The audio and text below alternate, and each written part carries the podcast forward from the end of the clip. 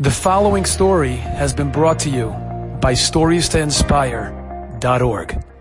So, a Rosh Kolel in Bnei Brak, he realized it was already um, mid-month, and he knows another two and a half weeks he's going to have to come up with the money to pay for the Kolel. Now he has so many different avrechim, and they're all relying on this money. They they need this money to live. This isn't luxury money. This is rent money. This is food money. So there's you can't be late. You, so this Rosh Kolel, month after month, he saw miracles, but that particular month, the cupboard was bare. So he decided, I don't know what I'm going to do this month. He goes to the house of the Chazon Ish. Ah, the Chazon Ish. The brother-in-law of the Steipler Gaon. He comes to the Chazon Ish. And he knocks on the rabbi's door, and the rabbi opens the door. Okay, could you imagine how simple they were? Gaon Olam, Gadol Hador, hands down. Baruch HaKodesh, the Chazon Ish. Wow, we could tell you stories. You pick up the ArtScroll on the life of the Chazon Ish, you won't put it down. You won't put it down. He did not have children. But Klal Yisrael was his children. His sefarim was his children. Right?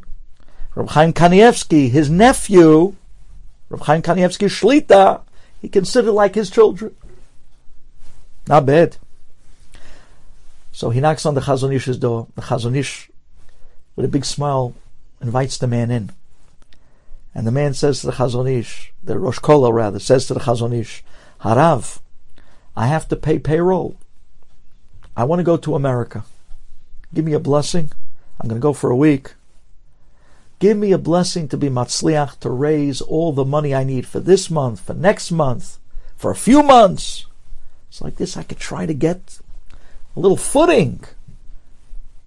Because right now I'm so behind. I, I can't do it to the Avrechim.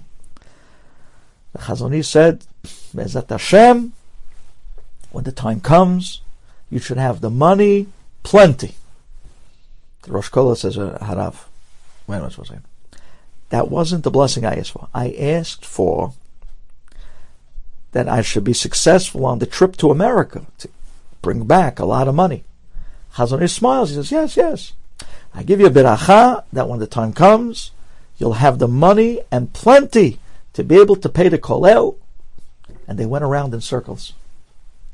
And he asked again for the blessing for America, and the Chazon Ish again asked him, gave him the blessing for the end of the month, and they just kept going around again, and Finally, the Rosh Kolel realized that the Chazon Ish was telling him something. Whether he likes the blessing or not, this is what he's getting. So, he thanks the Chazon Ish. He picks up, and that night he's on a flight to the United States.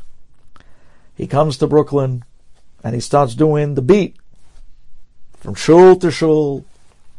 Stops off by Landau's, of course. He comes into Avenue P. Uh, you know the system. He goes around Sitchul, Shaare Zion, Ahiezer, SLC. He goes around to everybody. He goes to Ashkenaz shuls, of course. He collects. How much did he make? He made just enough to cover his ticket. He went to the New York City banging on doors. Nothing office's appointment, come back tomorrow, he's not here, he's on vacation, next week I'll try to get you in. Before he knew it, the Rosh Kolel, the week came, the week went. Mafi Flus, he was out just, mamash, came out to the dollar almost of covering his ticket. So he's coming home with nada, with nothing, nothing.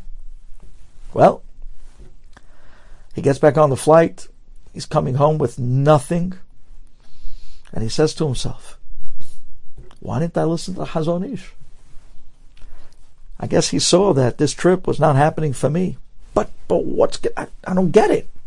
But he gave me a blessing to be able to pay the kolel at the end of the month. I, I, what, what's going on? I mean, how am I? I'm coming back with zero. His plane lands Ben Gurion Airport. And the Rosh Kolel comes out, and as he's walking out in the arrivals hall, one of his students is standing there waiting for him to pick him up to bring him back to Bnei Brak. And as he sees the student waiting, the student is waving his hands. He runs up to the Rosh Kollel. He says, "Quick, come quick!" He said, "What? What? What? What happened? Everything okay?" He said, "Yeah, yeah, yeah." He said, "There's a guy, a guy from Chutz Laretz. He came to the Kollel this morning. He was asking for the Rosh Kollel. We stole him. We told him you'll be back this afternoon. He says he wants, he wants to talk to you. The guy's from South America. Come quick!" Rosh Kollel gets into the car. He drives back to Bnei Brak. He comes in, and there's a man sitting in a beige suit. So you know it's not from Bnei Brak. he's sitting. he's sitting in the front of the Kollel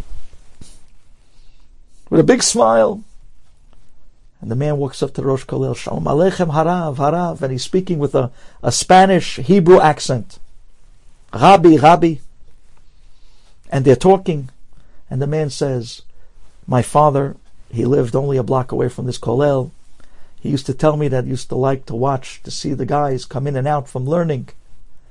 He says, My father just passed away. I'd like to do something L'ilui nishmato. Tell me, Rabbi, is the name of the kollel for sale? Is the building of the name, the name on the building for sale? The rabbi looks at the guy and says, we could sell you the name on the building if you want. He says, Rabbi, how much? The Rosh Kollel looks at him and says, uh, he says, would a million dollars be enough? The Rosh Kollel looks at him and says, it should be enough. It should be enough. The man takes out a checkbook, Ba Makom, and he writes out a check for one million dollars, and he puts it to the Kollel. L'ilui Nishmat, his father. They made a big binyan. They made a, a big party, rather, for the name on the binyan. They made a big dinner. The Kollel never had a problem with money. The Rosh Kollel comes running back to the house of the Hazon Ish, the house, the apartment, the little apartment, well, house, the little apartment of Hazon Ish. And he, he bangs on the door, and the Hazon Ish with a smile opens the door himself. And he tells, Oh, Shalom Aleichem, welcome back from America.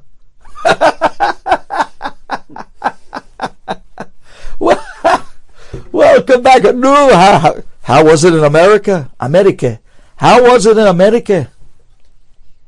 He takes the Rosh Kollel in. Shalom Aleichem, Bruchim HaBaim. He sits him down. He asks him, so, how did it go in America? So the Rosh Kollel looked at the Chazon You know exactly how it went in America. I didn't make a dollar! Not a dollar! I, I, I just to the nickel I covered my ticket. Chazon says, no. So Chazon says, so? So do you have money to pay for the kollel at the end of the month? He says, Rabbi, ah, do I have money for the kollel this month, next month, two years, five years? They're kids. Chaz says, ooh, what happened?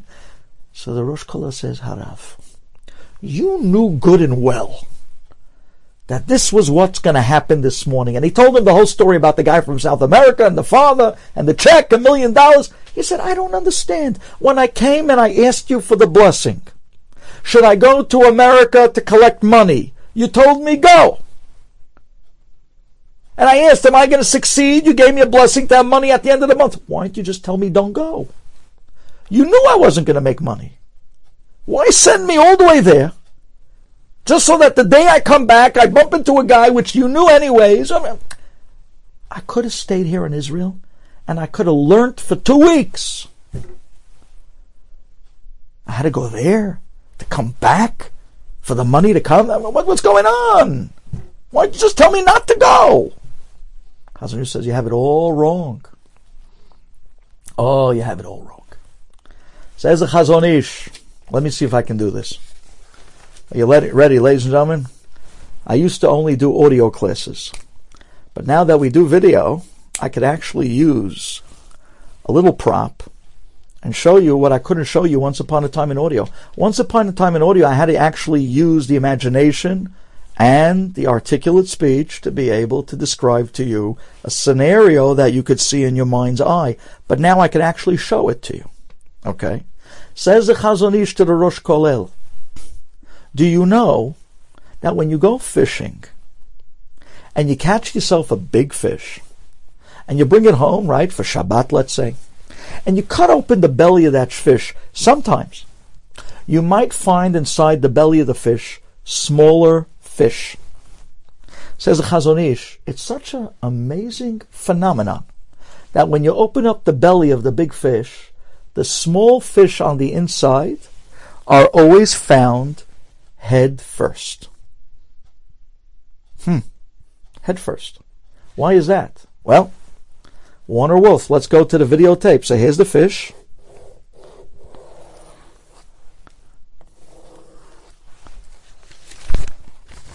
Here's the fish. Wow, Rabbi Duvi, not bad, not bad, not bad at all.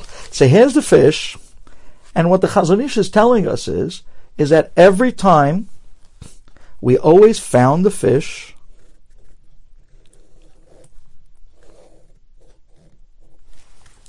inside the stomach, we always found it head first, meaning head first inside the fish.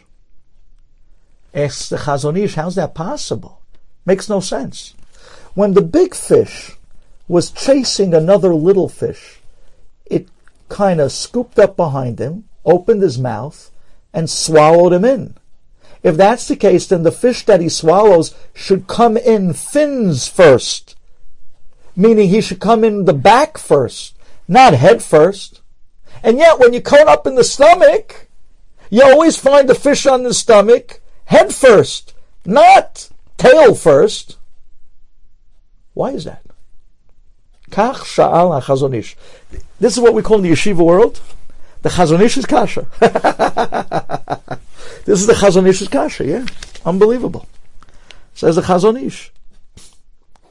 Let me draw you this picture.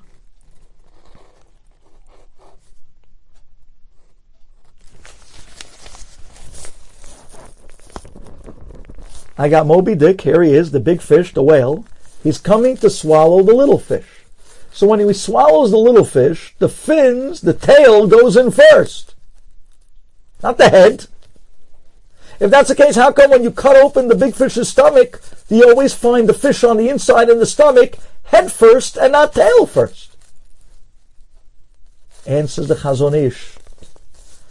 Because the big fish who chases little fish to eat never catches them.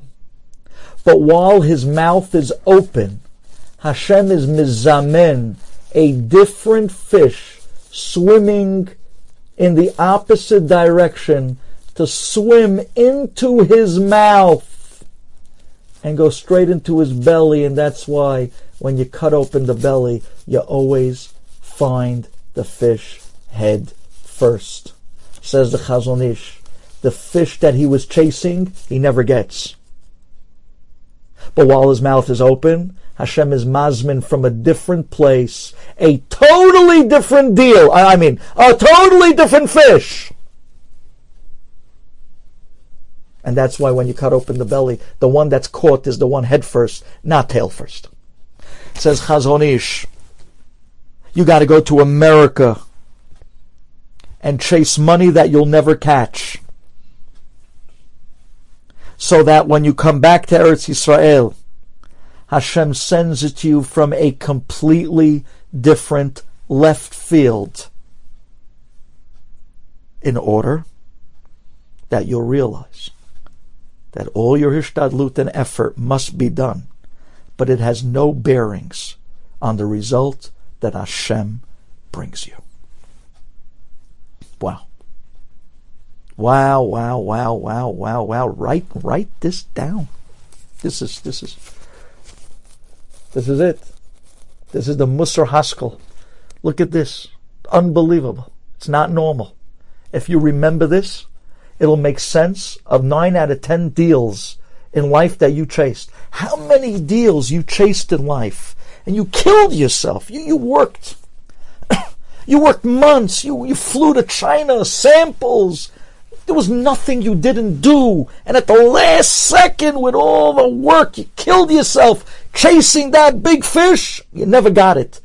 But from left field, a completely different deal came along that you put no work into, that you ended up bumping into the person by mistake on the airplane, going to a totally different random place, and it happens to be you switch cards, and it happens to be that you got the the the the, the, and the deal swam right into your mouth without you even doing anything. Where's your chachma? Where's your marketing? Where's your ingenious imagination that you take credit for? Says Borei Olam. When we're going to cut open your stomach, we're going to find the fish is always head first. Because it's never the fish you were after that you caught. It's always the fish I give you that you catch. Enjoyed this story? Come again. Bring a friend. Stories to inspire.org.